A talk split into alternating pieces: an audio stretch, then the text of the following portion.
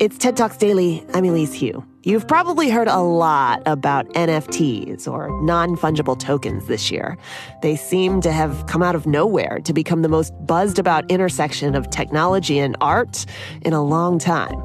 In his 2021 talk at TED Monterey, creative technologist Kayvon Tehranian defines NFT for us and talks through their promise, their potential, and their place in a vision of the internet's future. NFTs are not a scam. NFTs are not a fad. In fact, NFTs are the building blocks of the internet of the future. But in order for us to see this future clearly, we first need to go back into the past. The year is 1992. The World Wide Web is only three years old. For the first time in human history, we share a global commons where, irrespective of where we are in the physical world, we can convene and share information freely. Most people at that time couldn't see what it meant to be connected by a network of computers. In fact, many people thought the internet itself was a scam or a fad. But a few early internet pioneers saw the potential in this burgeoning technology. One of those early internet pioneers, John Perry Barlow, saw both the opportunities and pitfalls inherent in our new digital world. And of early cyberspace, he posed a prescient riddle all the way back in 1992 that I'll paraphrase for you. If our property can be infinitely reproduced and instantaneously distributed across the planet without cost, how are we going to protect it? How are we going to get paid for the work we do with our minds? And if we can't get paid, what will assure the continued creation and distribution of such work? A lot has changed on the internet since 1992. The internet itself is an alive and evolving technology. And as predicted by its earliest champions, the internet has increasingly become our default context. Today, one's job, wealth, relationships, sense of self are all often more mediated through our digital contexts than our physical ones. Yet Barlow's riddle has remained vexingly unsolved. Concepts like property and ownership, ideas that have been with us for centuries in the physical world, have evaded us in our digital spaces. We've tried to voice copyright, DMCA, DRM, and watermarks onto the internet to protect our ideas and to restrain their distribution. None of these approaches have worked. Why? Because as Stewart Brand, another early internet pioneer, famously coined, information wants to be free. It wants to travel effortlessly, without hindrance, without encumbrance.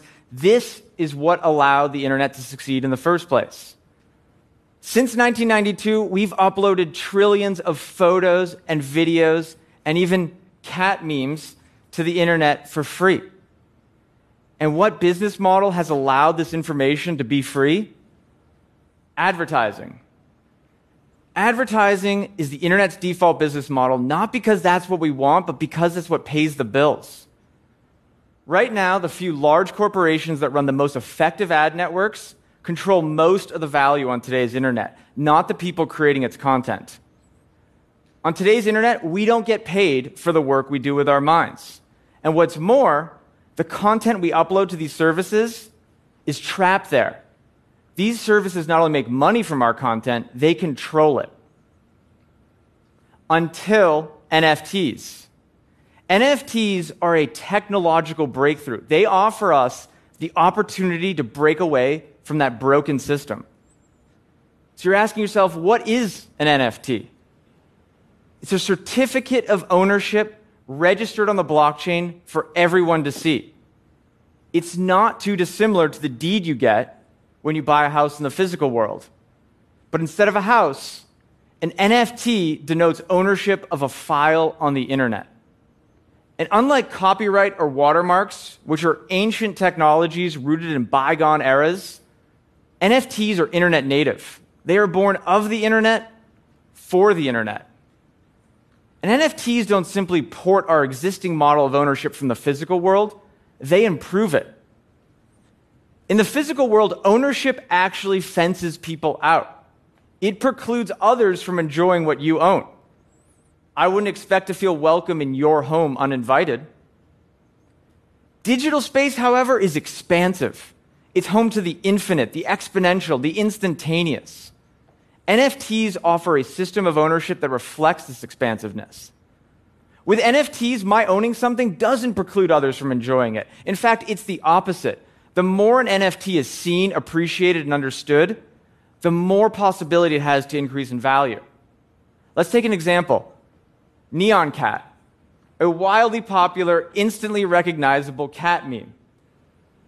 Since it was uploaded to the internet a decade ago, it has accumulated hundreds of millions of views. And precisely because of that virality, when it was auctioned as an NFT, it sold for 300 ETH, or the equivalent of over $600,000. And the person who now owns this NFT, they're not preventing anyone from liking, resharing, or remixing Nyan Cat. Nyan Cat is free to travel the internet as it always has. What's different now is that as Nyan Cat's popularity continues to grow, so can the value of the NFT. Because of NFTs, Chris Torres, Nyan Cat's creator, has received direct compensation for his creation. But what's more is he'll continue to receive compensation every single time the NFT is resold. This is because of the royalty system baked into the smart contracts that govern NFTs. NFTs are software, they can be programmed. And with something as complicated as royalties, which require enormous amounts of legal and manual labor to implement in our analog world, we can now express them in a few simple lines of code. This represents a breakthrough innovation for any industry predicated on royalty payments, such as publishing or music. And just as blogs and MP3s re architected these industries in decades past, NFTs will catalyze their next evolution. The internet dissolved our geographic boundaries. NFTs dissolve economic boundaries. Yatreda, an Ethiopian artist collective, created beautiful portraits of heroes and heroines from Ethiopia's past. They sold them as NFTs and in one weekend, they made 13 ETH, or the equivalent of over $40,000. And they were paid out instantly. No customs, no foreign exchange, no international wire transfers. An artist collective based out of Addis Ababa has the same economic tools at their disposal now as an artist in LA, New York, or London. And while the NFTs for Nyan Cat and Yatreda were created and sold on the same platform, they're not confined there. Remember, information wants to be free. And unlike the current internet, where information is made available through proprietary apps and platforms, NFTs are portable. Instead of living on a company's private servers, they live on decentralized infrastructure that is peer to peer, open, and transparent. But understanding this complex, decentralized infrastructure is not a prerequisite to understand what NFTs unlock for the human experience. Once digital value and ownership are no longer the sole domain of a few corporations, radical new possibilities emerge. In other words, 30 years later, NFTs finally solved John Perry Barlow's riddle. And this isn't science fiction, the technology already works. NFTs are already being used by the next generation of internet pioneers. And in the coming decade, NFTs will reshape the internet as we know it with property rights baked into its code. So, what does the internet of the future look like with NFTs as its building blocks? An internet where economic control rests in the hands of creators, not platforms. An internet where our ideas and creativity can be directly supported an internet where information can be free, but where we get paid for the work we do with our minds. Thank you. TED Talks Daily is hosted by me, Elise Hu, and produced by TED. Theme music is from Allison Leyton Brown, and our mixer is Christopher Fazy Bogan. We record the talks at TED events we host or from TEDx events, which are organized independently by volunteers all over the world. And we'd love to hear from you. Leave us a review on Apple Podcasts or email us at podcasts at TED.com.